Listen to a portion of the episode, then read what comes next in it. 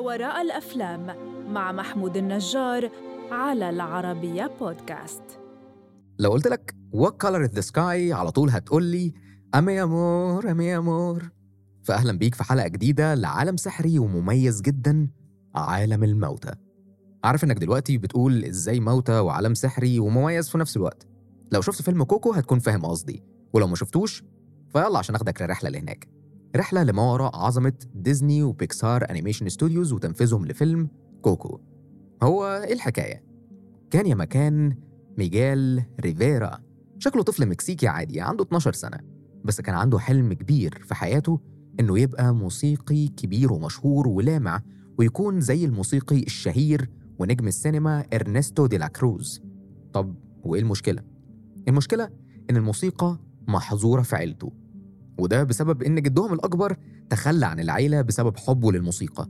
ومن وقتها والموسيقى ممنوعة بكل أشكالها جوه عيلة ريفيرا وممنوع حتى على أفرادها يروحوا الساحة اللي مليانة مزيكاتية. ميجيل بيحاول مع أهله بكل الأشكال لكن العيلة مهنتهم كلهم في صناعة الأحذية ومحدش بيسمع لميجيل غير الجدة الأكبر كوكو. كوكو هي بطل القصة اللي اتعمل باسمها الفيلم. اشمعنى وليه على الرغم إن ظهورها محدود في الفيلم ده اللي هتعرفه قدام. أهل ميجيل بيعرفوا إنه بيحاول يقدم في مسابقة الموسيقى اللي بتتعمل في المكسيك خلال مهرجان Día de los Muertos لتكريم وتذكر الموتى. وهنا جدة ميجيل أبويلتا بتثور عليه وبتكسر الجيتار الخشبي بتاعه. ميجيل بيهرب للساحة وبيحاول يشترك في المسابقة لكن ما بيعرفش لأن لازم يكون معاه جيتار. هيحاول يستعير جيتار لكنه هيفشل فبيقرر يسرق جيتار إرنستو دي لا كروز.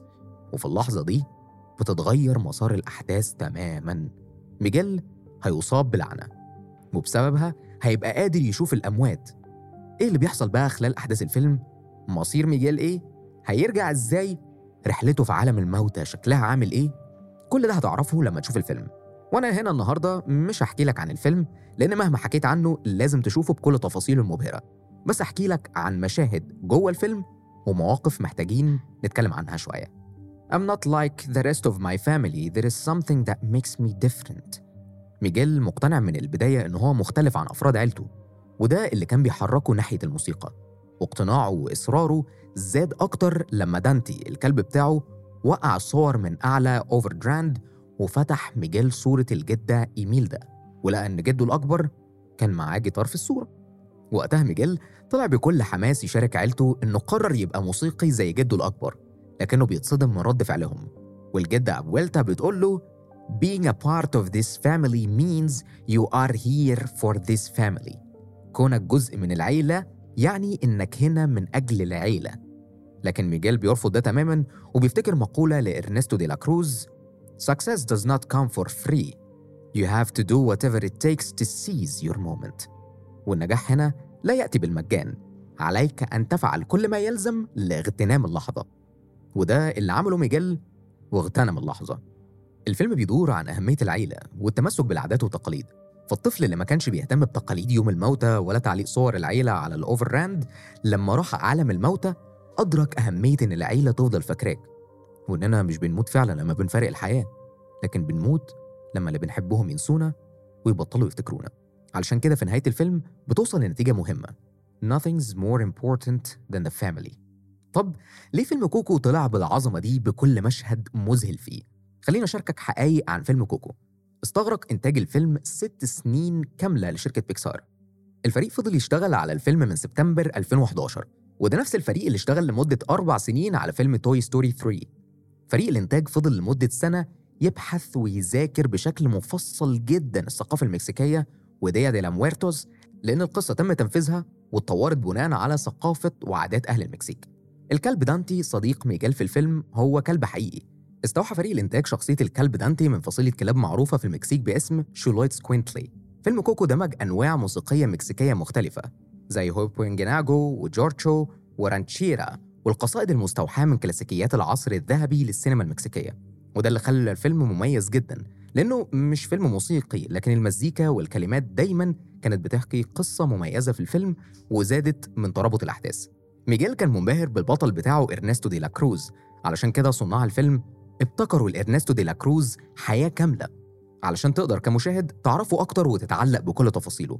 صناع الفيلم ابتكروا شخصية إرنستو دي لا كروز مع فكرة إنه كان معاصر لخورخي نيجريتي وبيدرو إنفانتي وخافيير سوليس. تقع سانتا سيسيليا المدينة اللي عاش فيها الأبطال بشكل أساسي في سانتا في في ميتشواكان لما منتجين وصناع الفيلم اشتغلوا على الفيلم كوكو كان مهتمين بكل تفصيلة مهما كانت. في اختيار المكان زاروا مدن كتيرة جدا في المكسيك علشان يستوحوا من المدينة الأنسب لقصتهم وفي النهاية اختاروا سانتا بشكل أساسي لأنهم كانوا بيدوروا على مدينة تبدو تاريخية علشان يظهروا مرور الأجيال المختلفة خلالها.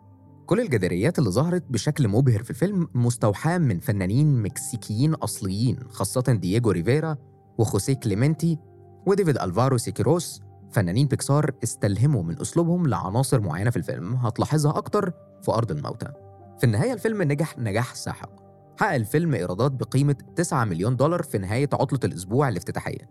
وبكده يكون أكبر رقم سجله فيلم رسوم متحركة أصلي في أول أسبوع من افتتاحه. كما كان أكبر ظهور لفيلم رسوم متحركة خارج موسم الصيف السينمائي في السوق. في عطلة نهاية الأسبوع الثانية حقق الفيلم إيرادات أخرى بقيمة 10 مليون دولار.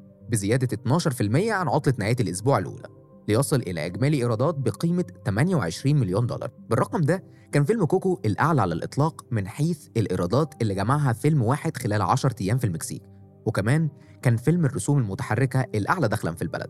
تجاوز فيلم كوكو فيلم المنتقمون وبكده أصبح الفيلم الأكثر دخلا في السوق المكسيكية. الحقيقة فيلم كوكو مش بس أثر في تاريخ السينما المكسيكية لكنه أثر على كل إنتاجات ديزني وبيكسار ويعتبر واحد من أفضل ما أنتجوا الفيلم مليان تفاصيل مبهرة جدا ومشاعر مختلفة. محبة للعيلة. ووقت مش هتنساه. شوف الفيلم دلوقتي واستناني الحلقة الجاية مع فيلم جديد من بودكاست ما وراء الأفلام المقدم من العربية بودكاست.